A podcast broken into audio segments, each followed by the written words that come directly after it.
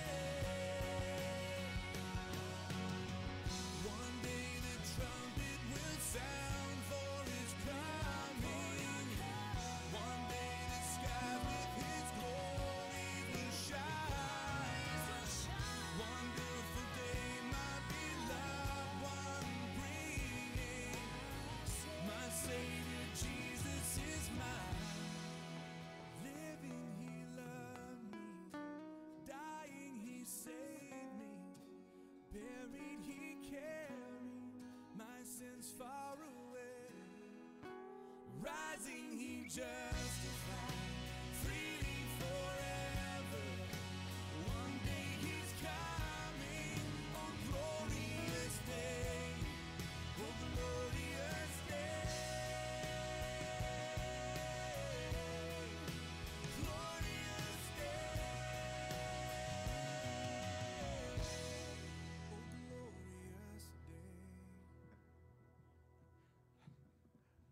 All right, everybody, good to see you. Hey, if we haven't seen you for a while, I'm, we're glad you're back. See some familiar faces we haven't seen for a minute. Uh, and if you're new, special welcome to you. And we're going to get going now. Good. So if you'd like to stand and worship with us, Jesus be big.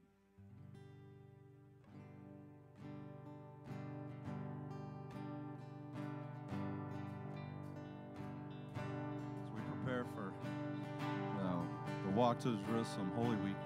We're going to sing a song with the, the words that uh, they were screaming out back then.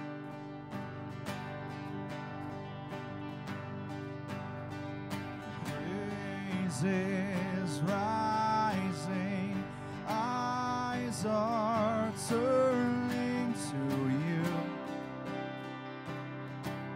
We turn to you.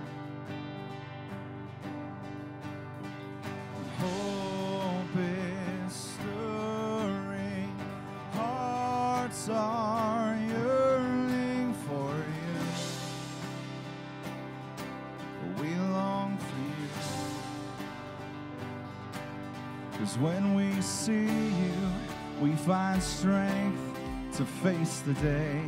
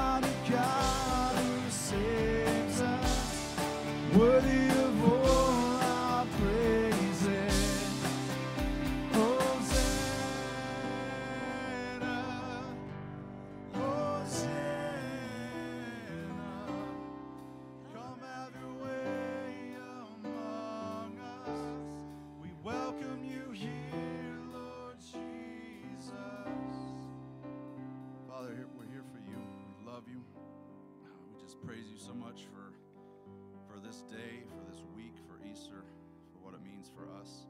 We celebrate in that. I just pray for today as we hear your word, that our ears, hearts are open to it.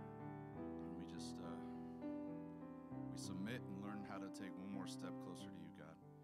So we pray for Leonard and just uh, pray for all of us to hear you. Amen. Be seated. Kids, you can uh, go on out with Matt. Wow, as soon as I came up here. Let's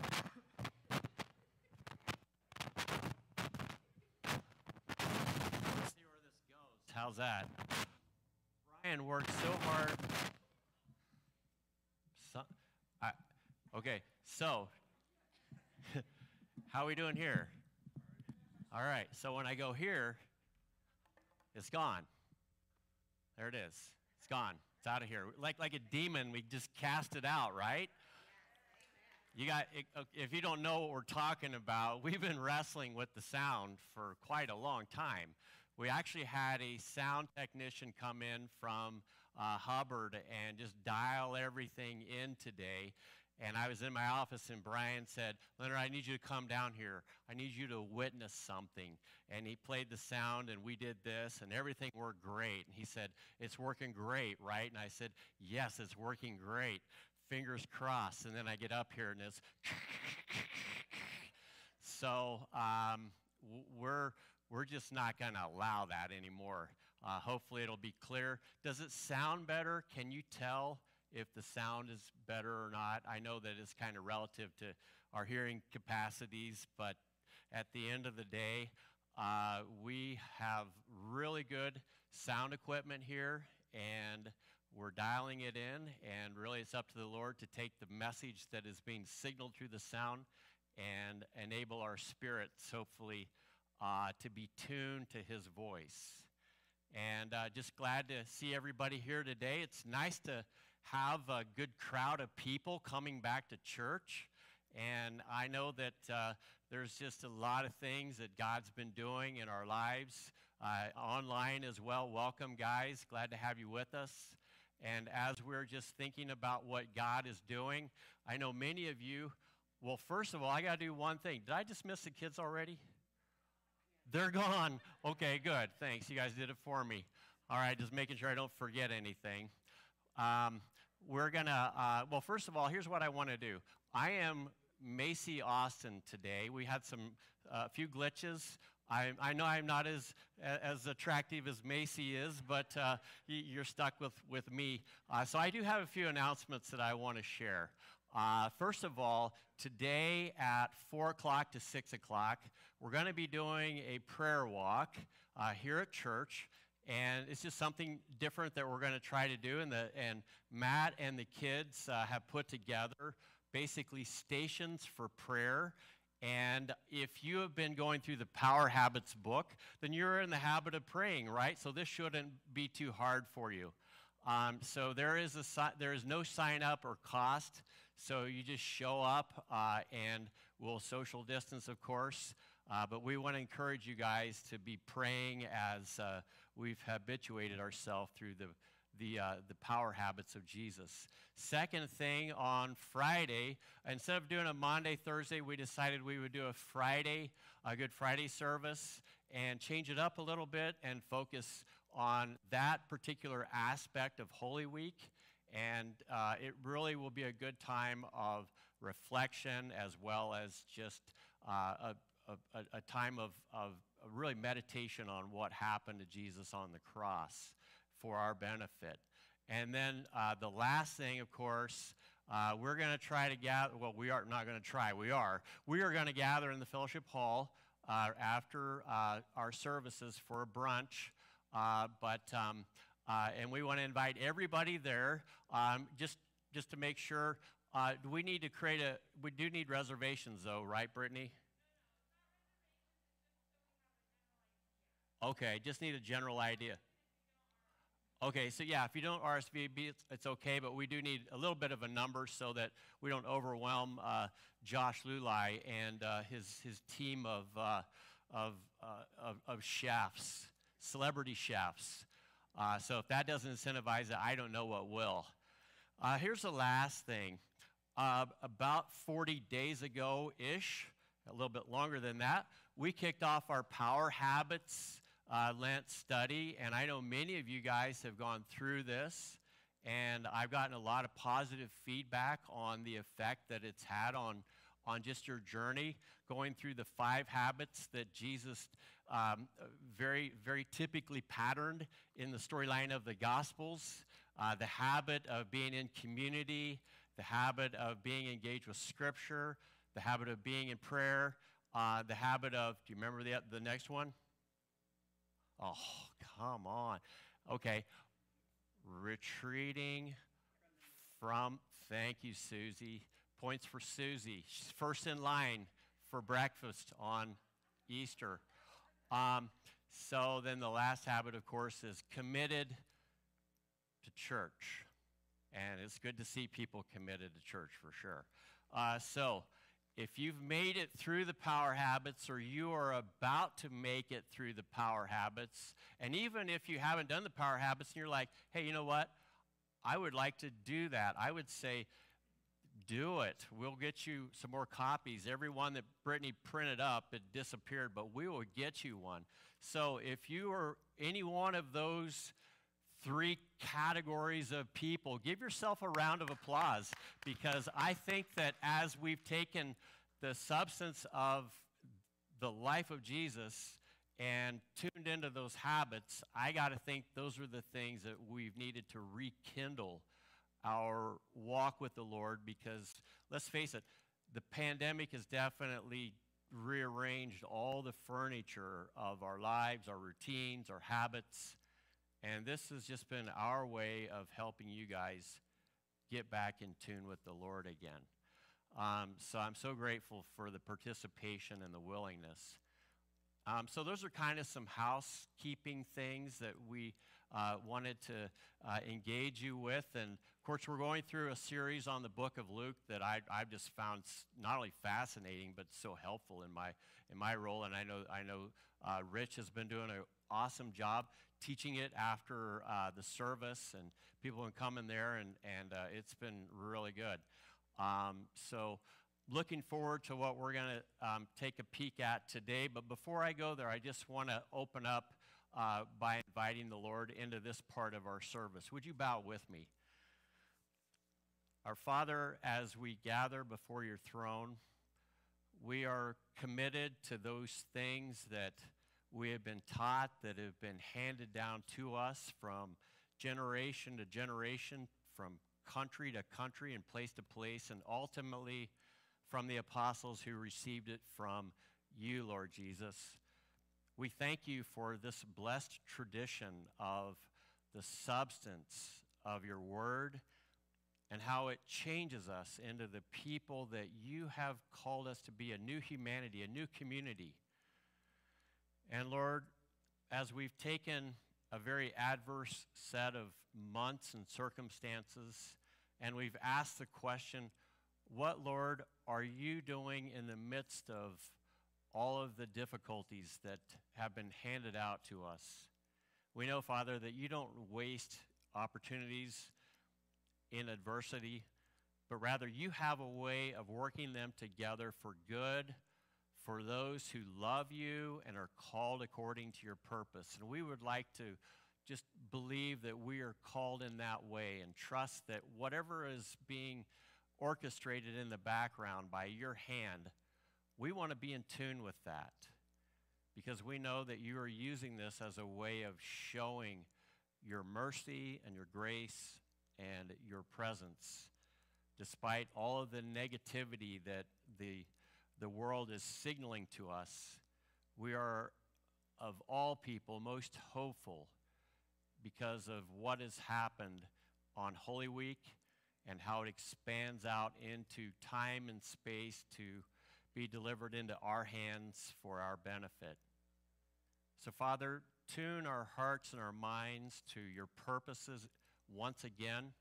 Help us to stay refreshed, committed to those things with an even greater zeal and boldness that we discover that are the marks of a disciple and the marks of your church.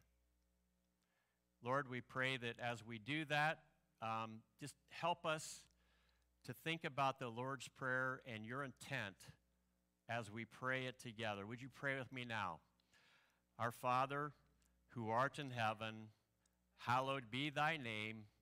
Thy kingdom come, thy will be done on earth as it is in heaven. Give us this day our daily bread, and forgive us of our debts as we forgive our debtors. And lead us not into temptation, but deliver us from evil. For thine is the kingdom, and the power, and the glory forever. Amen. All right. Well, if you have your Bibles with you, we are going to be looking uh, as we go through Luke, uh, Luke chapter 6. And as we go there, I, I also want to um, just read a scripture fast forwarding to 19. You don't have to go there. But it's what we just sang about, and it actually is the reason why we celebrate Palm Sunday. It, um, it, it, it harkens back to that moment when Jesus is uh, getting ready to fulfill his ultimate destiny, and that is to die on the cross in order to be buried three days and to come alive on that third day as a representative of the new humanity. Leading up to that, it says after he commissioned his disciples to get a donkey, uh, that he rode into town. And as he rode along, they spread their cloaks on the road as he was drawing near already on the way down the Mount of Olives. And if you wanted to read along, it's in 1936 and following. So we get this picture, and in it are all of these disciples, multitudes of disciples on the roadside, cheering him on, and began to rejoice and praise God with loud voice for all the mighty works that they had seen. Stuff we've been talking about, saying, Blessed is the King who comes in the name of the Lord, peace in heaven and glory in the highest. And as we read these words, we know that it, this doesn't fall in a vacuum, but rather there's an audience apart from the disciples that is taking issue with everything that Jesus is doing. And they're a big part of the story that we're going through in Luke 6 and on into uh, Holy Week as Luke describes it later on. And some of the Pharisees in the crowd said to him, Teacher, rebuke your disciples. And he answered, I tell you, if these were silent, the very stones would cry out. Now, this is several episodes beyond what we're reading today in Luke 6. But we already discovered in Luke 6, verse 11, that the, the, the, the scribes and the Pharisees who have been stalking Jesus have basically said, We are extremely angry with what you are doing, and we are committed to killing you. Okay, so this is pretty high stakes stuff. And Jesus is feeling the, the, the tension and the hostility from these guys. Yet he's got a job to do. And like so many of us, it would be nice to practice our Christianity in a totally tranquil and non dramatic and non stressful way, wouldn't it? But the reality is, Christianity by design is intended to function within these kind of environments because it really is the answer to these issues. And as we're coming out of the pandemic season, I hope that you guys are asking, like myself, what are some fresh answers to an old faith? And perhaps your faith had gone kind of stale, and God's using this, se- use this season to, to shake it up a little bit and to cause you to refocus. And if that's happened, that's been our prayer. That He is taking our pain and our stress and our uncertainty and our frustration, and He's allowing it to be drawn into His purposes. And I think when that happens, much of that stuff goes away in the way that the world is trying to create it. And it's replaced with a greater joy and a greater sense of purpose. So let's just go on into um, our passage from Luke chapter 6. So uh, now we're just looking at um, a pivot from the hostility of the Pharisees and the scribes and their murderous intent, which they've declared at this point. And Rich and I were talking about this, and he said, you know, really, this should have been the beginning of a chapter because it's such a pivotal moment. So here's what Jesus does. Now, during those days, he went out, to the mountain to pray, and he spent the night in prayer with God. And when day came, he called his disciples and chose 12 of them, whom he had also named apostles. Let's stop right there for a second. Okay, so can you think of any Old Testament story where a guy went up on a mountain and he was with God all night and all day for 24 hours? Know anybody know that story? Have you heard of that story? Can anybody just tell me? Moses, A plus, all of you. Okay, Moses went up on the mountain to receive the word for the community from God. And when he came back down, he gave that word, didn't he? And he said, We have come up out of Egypt. We have no law. We have no nothing to order our lives around. We have no rules. And if you don't have any kind of structure, you're just going to have chaos. And so this, this, th- this moment was so critical to their continuation as a people that were called for a special purpose. And so he gave the law. And as he gave the law, they began to process who they were in Egypt and that identity as slaves and who they are now as a free people, but called to be responsible in that freedom for God and for their community. And if we don't have shared values, then what happens? Everyone kind of makes up their own rules, don't they, based on what they think is important.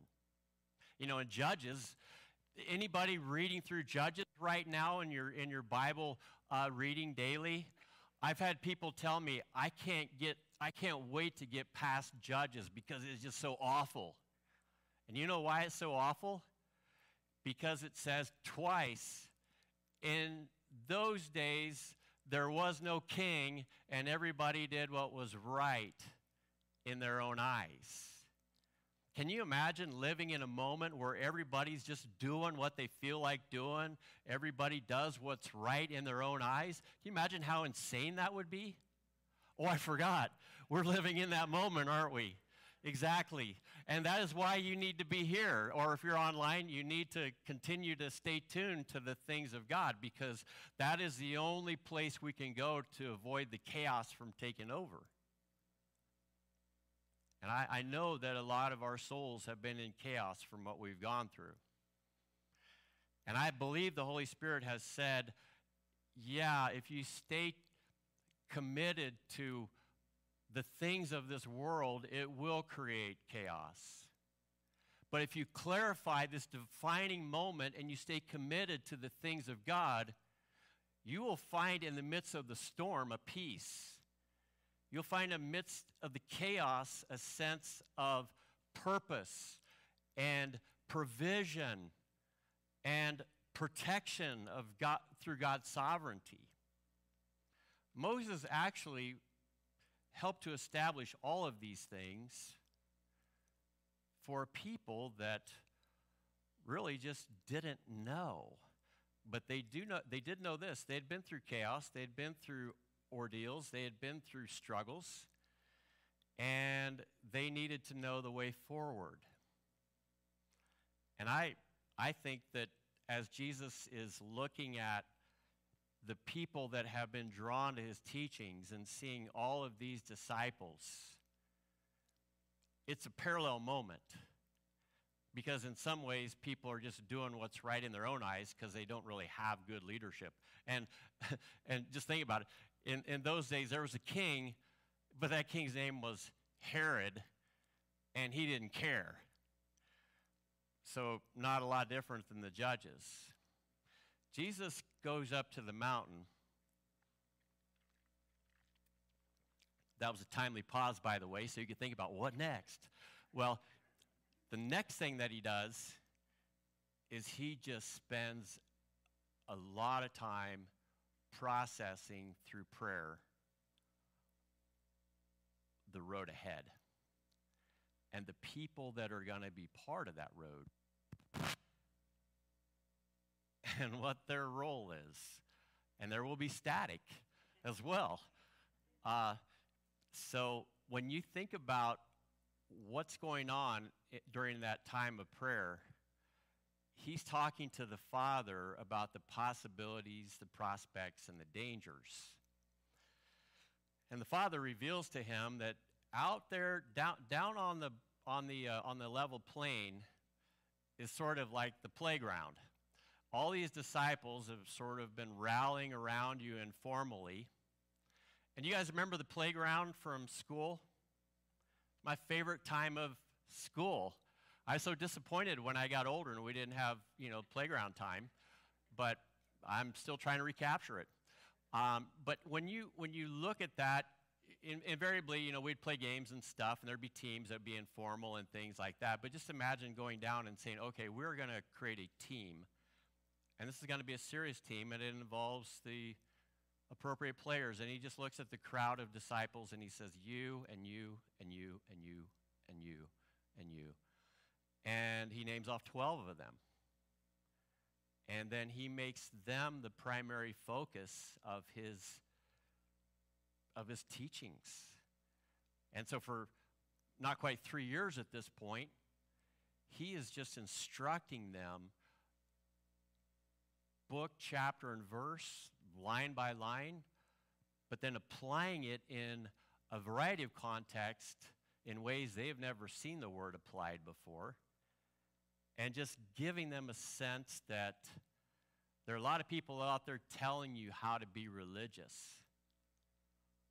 But there's really only one true voice that is capable of pulling it together in a way that will get us somewhere. And it's a pretty exciting moment for the 12 because they're chosen as kind of like the dream team. But then you're like, wait, wait a minute, wait a minute, wait a minute. There's some things going on here that don't make any sense. First of all, Jesus prayed all night. It's the only time in Scripture where we find Jesus praying all night, so it's a crucial moment. We do know that in Luke, Jesus prays during his baptism. He prays whenever uh, the crowds start to get excited about him in chapter 5. He prays here. He prays on the Mount of Transfiguration. Uh, a few other significant moments that it says he prayed about, he prayed to the Lord at this time. And he's really praying now. The third power habit of Jesus, by the way, going up on the mountain, retreating from the noise, getting close to God. He comes down, and who does he choose? Well, we got some fishermen. That's awesome. But then we also have some zealots. This is kind of not making any sense because those two don't really get along very well. And then tax collector types be uh, start to start to become part of the entourage. I, I remember preaching on this a while back, and I made some notes about it, and I just wanted to kind of highlight what uh, what the conflict is here. So we have fishermen; they don't like tax collectors because obviously they're taking too much of their income. We have zealots that the fishermen think are idiots because the kingdom doesn't come through force and they're just on a fool's errand. We have tax collectors who don't like the fishermen because they make a lot of money and fishermen stink and they don't really want to associate with uh, lower class riffraff. And then we have the zealots who, when they look at the tax collectors, well, there's some issues here because chances are a zealot might have killed a tax collector or two or a family member because they're turncoats against the, the, the, their countrymen by aligning with Rome and lining their pockets with um, uh, basically Jewish money.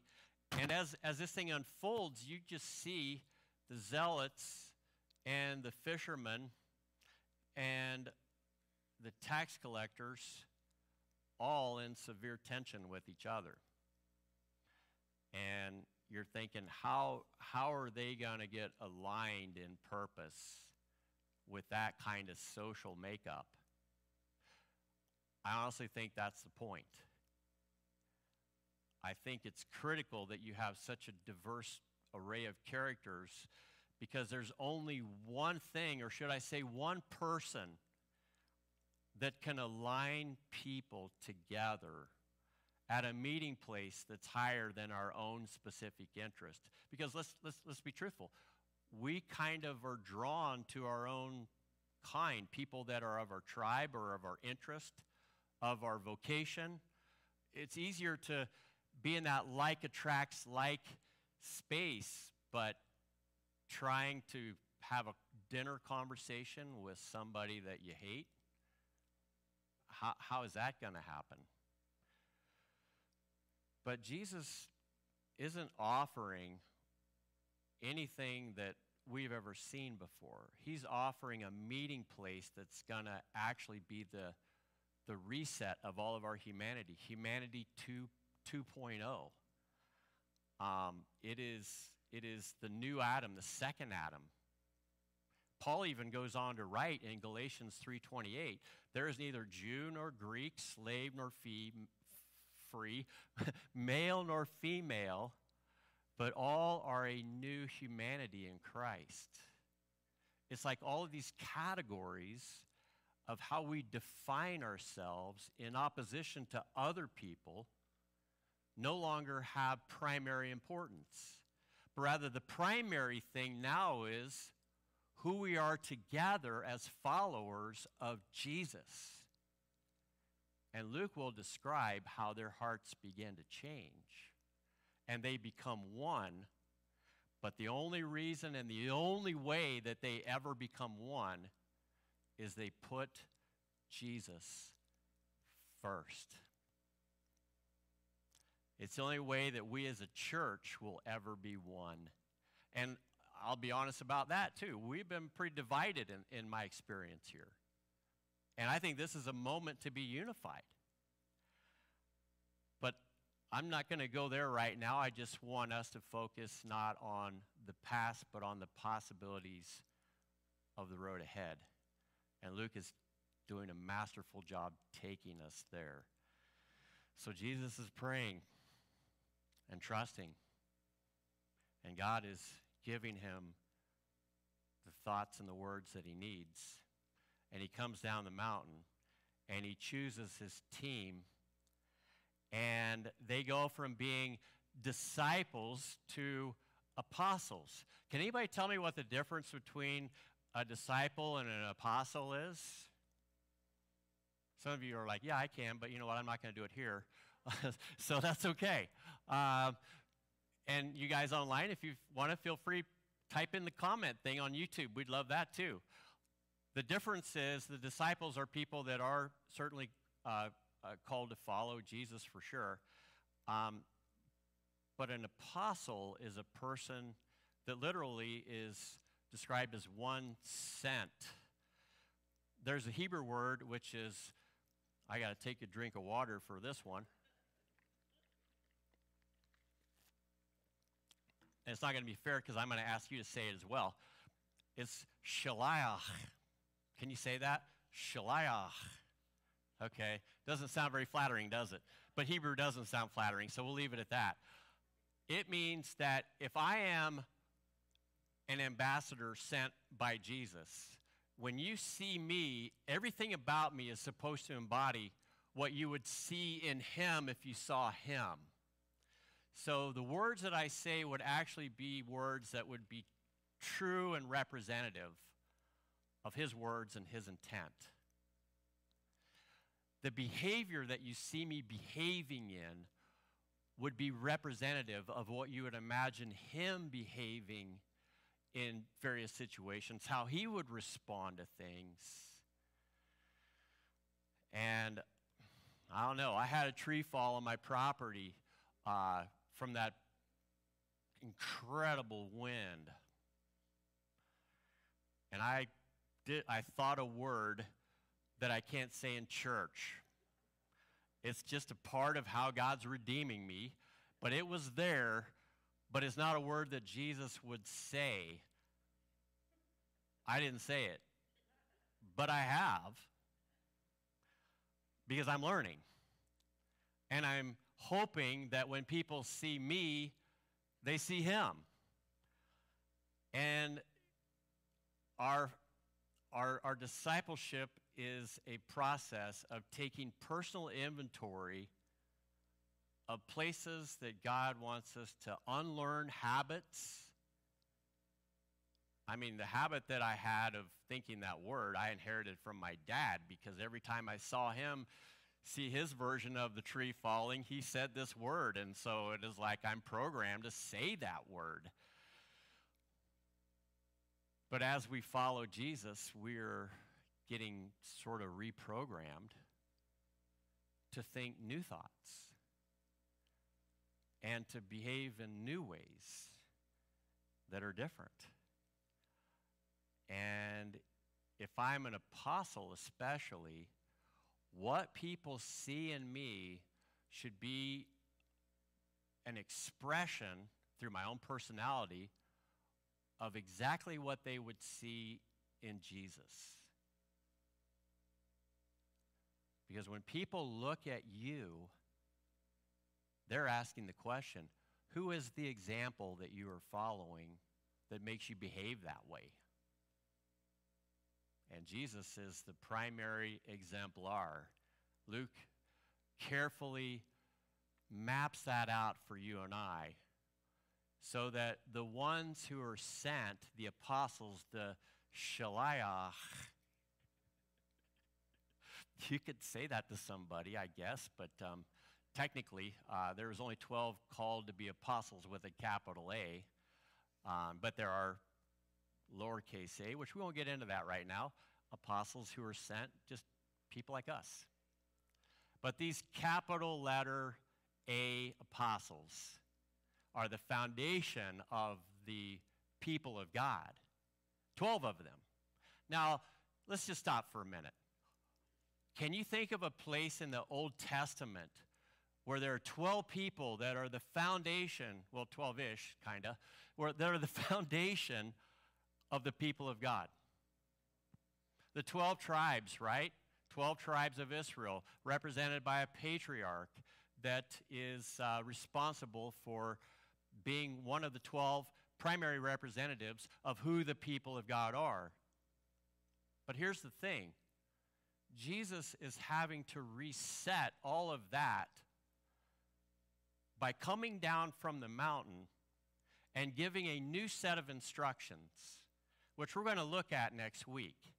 And as he does that, he's saying, This is the way the people of God are called to live. This is how people will know you because these rules that I'm giving you, these ways of life, are going to define how you live in this world. And when people see you, they will know that you're my disciples. And Jesus, it's not an accident that Jesus goes up on the mountain, spends all that time with God, comes down from the mountain, calls 12 primary people to be responsible for the development of this new, new category of God's people. It's pretty dramatic stuff because it isn't what anybody thought was going to happen when the Messiah showed up. When they're on the side of the road praising him, blessed is he who comes in the name of the Lord, peace from heaven and blessing be upon us. And as we look at that moment, they have a lot of ideas about what it means to be the people of God and a lot of ideas about what they expect the Messiah is going to do. And they're sort of tracking with him because he's doing a lot of things that kind of sound like Moses and he's obeying the law, but he's also breaking a lot of traditions that aren't really the law, that are the hedge around the law that we talked about last week. He's sending some confusing signals, let's just be truthful. And then as as we're just taking this very hard, real look at his life and your life and mine, they enter into Holy Week. And this is the most confusing moment of all. Because now Jesus is being arrested by the very people that decided that they were going to put a hit on him. and they know where it's going. And it doesn't make any sense. Well, that's a little bit of a future snapshot of what is yet to come. And Friday we'll talk about that in greater detail.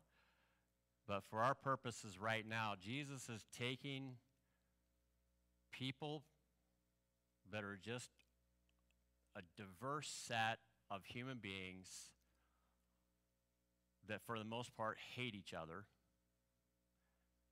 and calling them to live a new life under His authority and His lordship. What is the difference between what I just said about them and what I believe God is challenging you and I to reconsider? Who is the authoritative voice in your life? And I know some of you, the authoritative voice has not been the things of God. It's not been church. Yeah, you've maybe participated, engaged, maybe even downloaded some, but you spend most of your time listening to the media.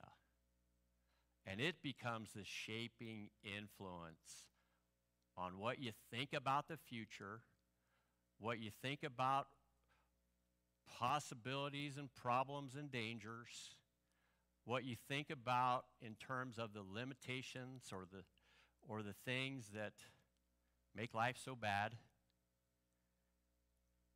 All those categories are Jesus categories. When you think of the news, Luke makes it very clear. The most important news is the good news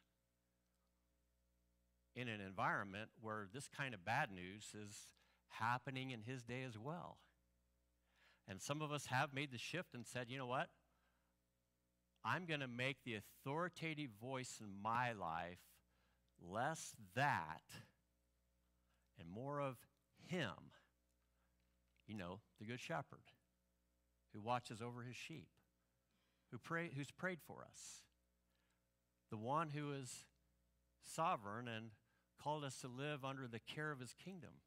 The one who transfers us out of the kingdom of darkness and its dominion into a kingdom of light that is, that is surrounded by God and his angels and everything that Christ has accomplished on the cross. It is a space that is unseen, but it is very real. And it will give you peace that passes all understanding.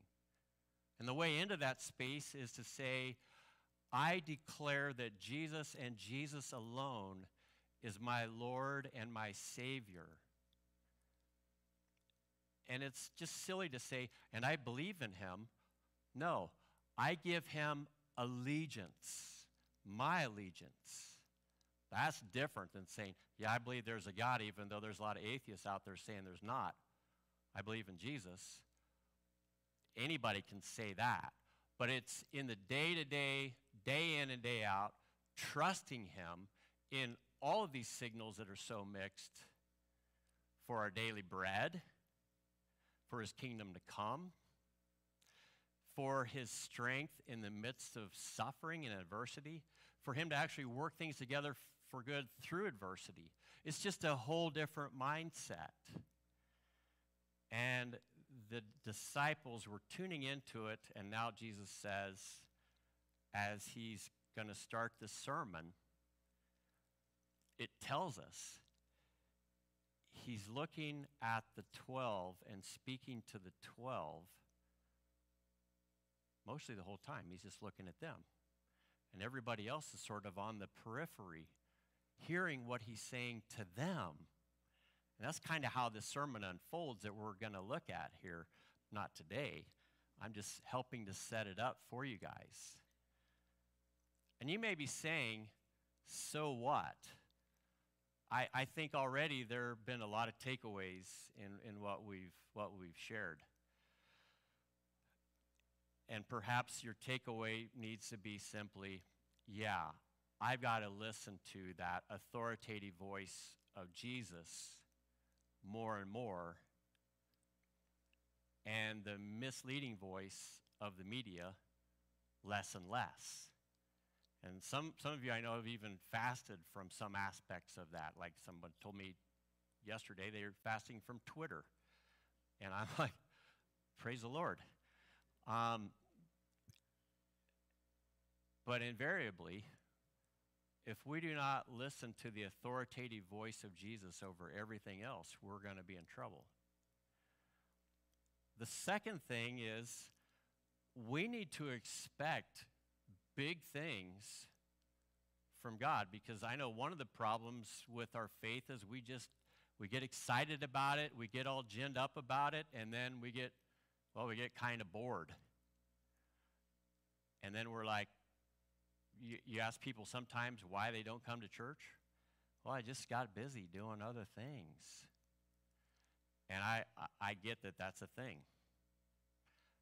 I want to read off the names of the 12 here because you start off with Peter, and then there, of course, Simon, who's named Peter, which means, by the way, Rocky. It's a nickname. It's a nickname. Peter is it? It's a nickname. It means Rocky. And think of Rocky. You know, think of the song. I'm not going to sing it, but think of the song. And the guy, you know, going up the steps at the uh, building in Philadelphia.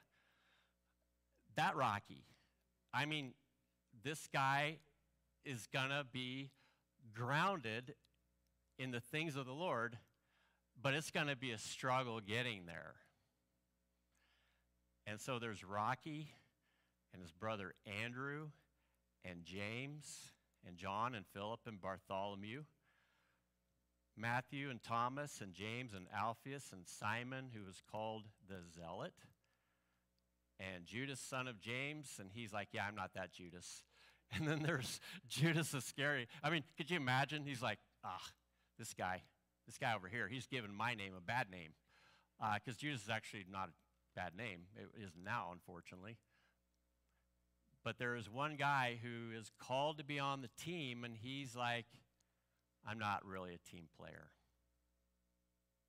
And why God did that is part of the great mystery. And we know that this guy actually is instrumental in Jesus' um, ruination before God really lays his hand out and says, There's more. And I think sometimes we get bored. These guys never really got bored because they were constantly upgrading their game. We're gonna we're gonna actually have a message series in nine where it talks about some of these guys upgrading their game and shifting gears a little bit.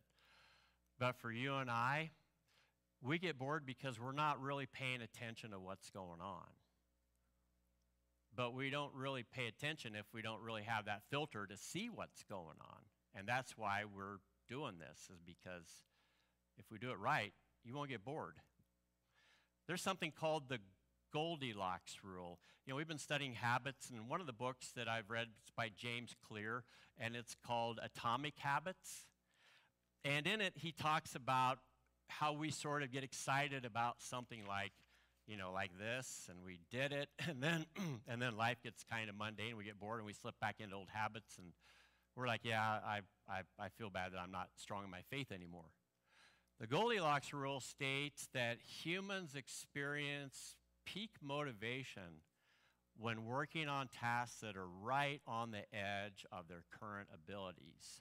Not too hard, not too easy, just right. You guys know it, right? Just right. And what does that look like? If you graph it out, it means this you have boredom, which we all struggle with, and I've given boring sermons and I've given sermons that um, I think were, might, might have been failures, but I've also had sermons that were the Goldilocks sermons as well. And this is one of them. I don't know if it is or not, but I hope it is. Um, and, and, and as, you, as you get to that space, it's like it is, it is dialed in, it is just right, and I'm really in tune because it's challenging just enough that it's moving me forward. But if we don't, if we're not challenged, we don't move forward if we don't have a view of our faith that says it is expanding in my life and expanding in the lives of people around me, And you're like, well, how can that happen? But God may be saying, well, it's supposed to happen. It's the design.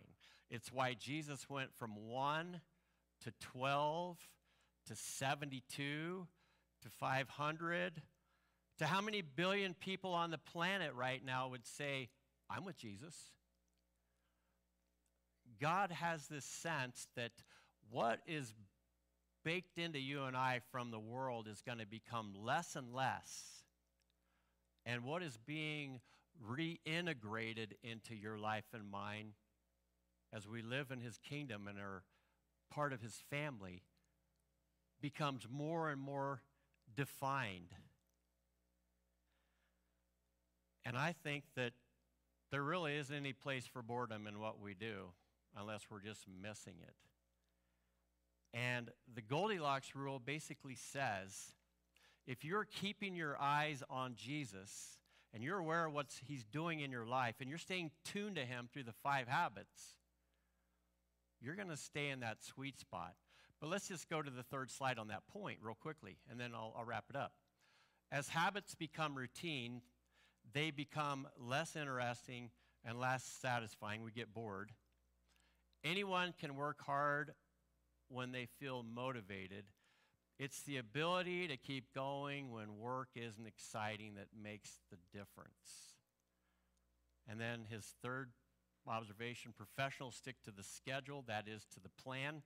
Amateurs just respond to whatever life is telling you. That's my translation of what he says. And the plan is God's redemptive purpose to call us into a new way of life that is centered on the way of life of Jesus. That's the schedule, that's the plan, that's the hope, that's the timeline. But a lot of us have said, I believe in Jesus, but I'm going to let I'm going to leave this building and for the next 6 days I'm not really going to give him much thought and then I'm just going to let life happen and I hope I make it back next Sunday. Yeah, you'll get bored with that version of the faith for sure. But if you're asking God questions like, God, what are you doing in my life? What are you doing in the lives of my family? What are you doing in the lives of people that I care about? And you're praying about them and you're asking and you're trusting and you are believing that God is more than able. Things happen. You know, I'll just, I'll just wind it down with this, this finer point. When I heard the tree fall, I'm like, that is not on my schedule. That is not on my agenda. I really don't want to do that. When I went and looked at it, I'm like, oh man, it's a huge maple and it's all busted up. And then I thought, I'm just not into this. Well, I got my chains sharpened and got my tractor gassed up, and I went out and I did it. And and the more I the more I got into it, the more I'm like, well, this is kind of interesting and it's kind of fun and uh, it was very gratifying. And by the time I cut the stump off at the bottom and I hauled it off and cleaned it up, I'm like, hey, that wasn't so bad. That was actually kind of good. But I was committed. And you see, when you're committed to something, it doesn't get boring because you stay committed to something. You make the, the internal decision that this is important, that I value this, and this is going to define my life. And maybe some of you have said, when I wake up every morning, I invite the Lord into my life and the Holy Spirit in a fresh way.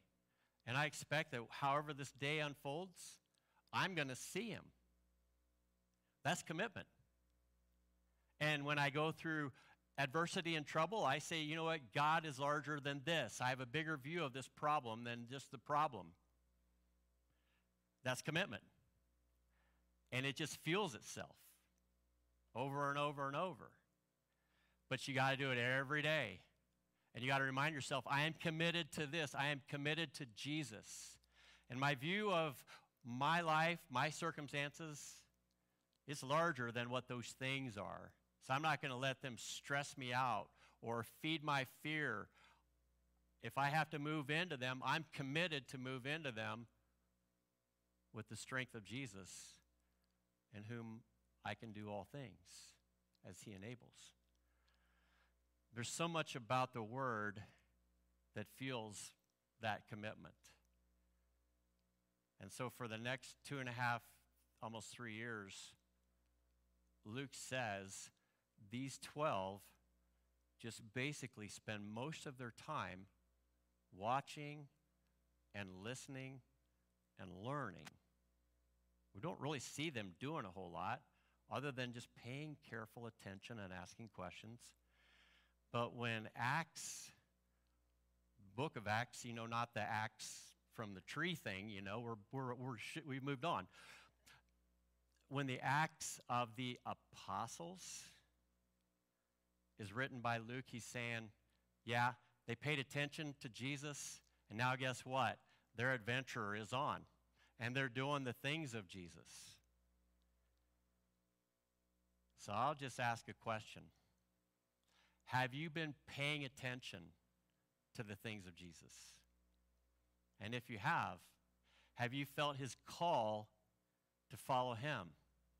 And if you have, are you staying true to that calling by declaring allegiance every day and inviting him into your day and then expecting him to live through your life every day? And if you have, are you looking around at other people that you can be praying for who are in need of a Savior, in need of deliverance from the forces of chaos, in need of replacing their fear with a spirit of power and of love and of sound mind? So there's a lot to do.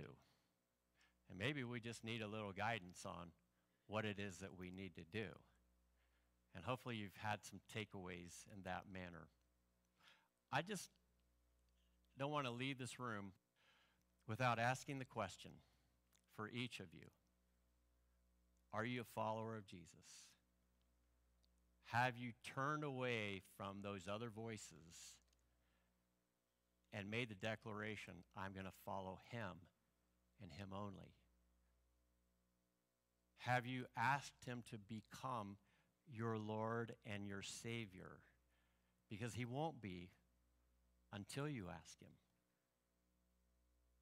And then he will gladly invite you into his, his kingdom, his family, into his care. And I just hope there's not a single person here or even online who leaves this gathering today that hasn't made that step, and we want to help you with that if you need to make it. Let's close. Lord Jesus, we just want to surrender what we've heard and shared today to you our hearts, our minds, and our community, our alignment, our unity. All of this, Lord, is not possible without you. Just come into every heart today. Help us to see who you are as our Savior and as our shepherd. I lift our friends here today up to you and pray that you would be at work in their lives with, their, with your grace and your mercy. In Jesus' name,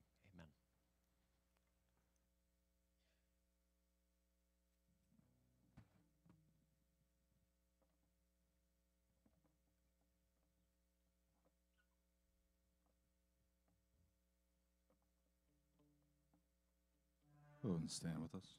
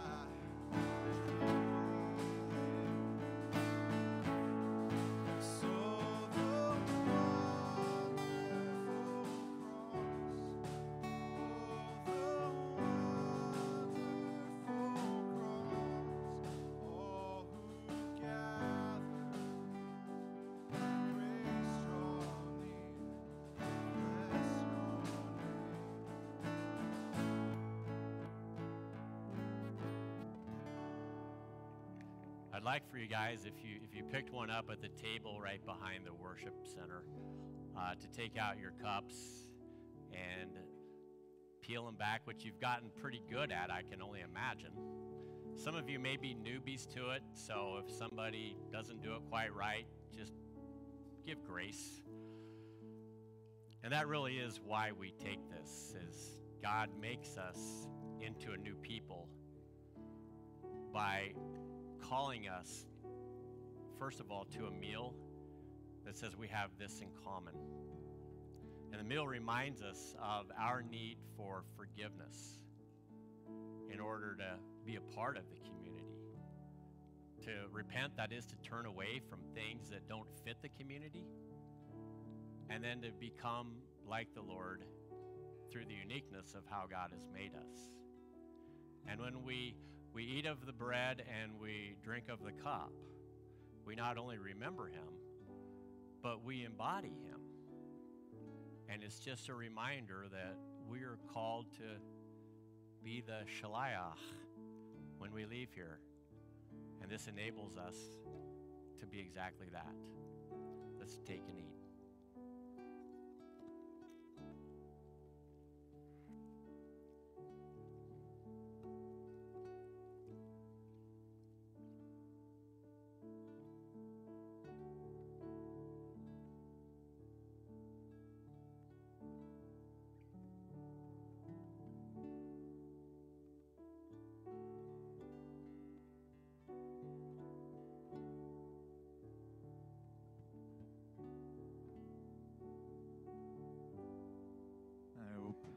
Praise Jesus, yeah.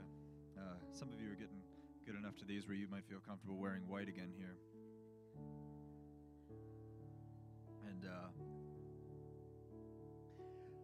but hey, if you get something on your shirt that's a story to tell, you know, what it means. So we're going to sing about what it means.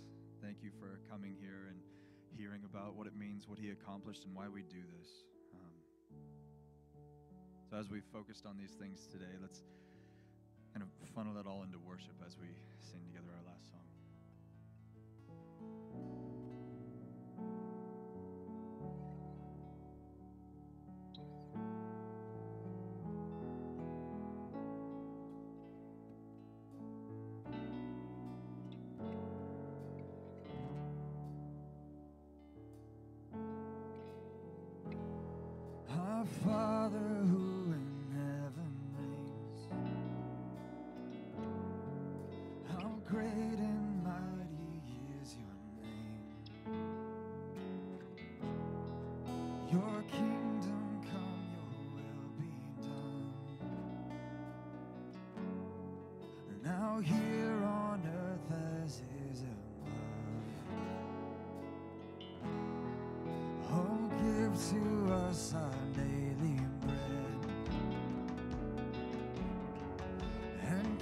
our hungry spirits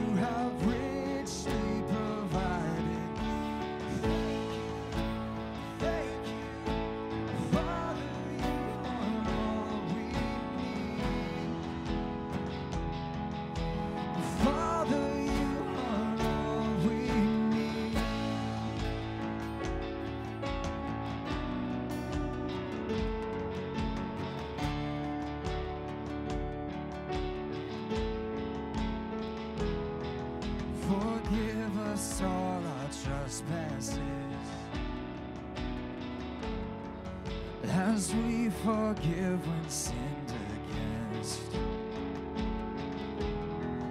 Though evil seeks to hide your face, we fix our eyes on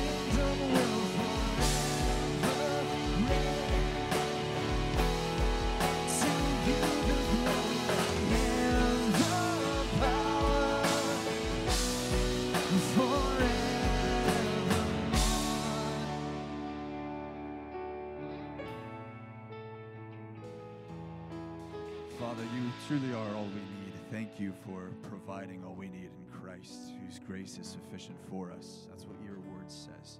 And so uh, that's what we're banking on. You're a God who does not stutter, you're a God who speaks. Help us to meet you in your word when we open it. Draw us into your word and draw us into Christ, and then draw us out into the world that we might obey him and find great, great joy in this as your word promises we will. So thank you for your marvelous and wonderful Help us to see his faith his face in the gospel all the more clear. And thank you. Thank you. Thank you. It's for your wonderful name we pray. Amen. All right, we'll see you soon. Uh, four o'clock today again. Uh, prayer walk out here uh, with Matt Cutler and the youth. Friday, six o'clock here. Good Friday service. And uh, we'll see you there. We'll see you soon. Sunday's coming.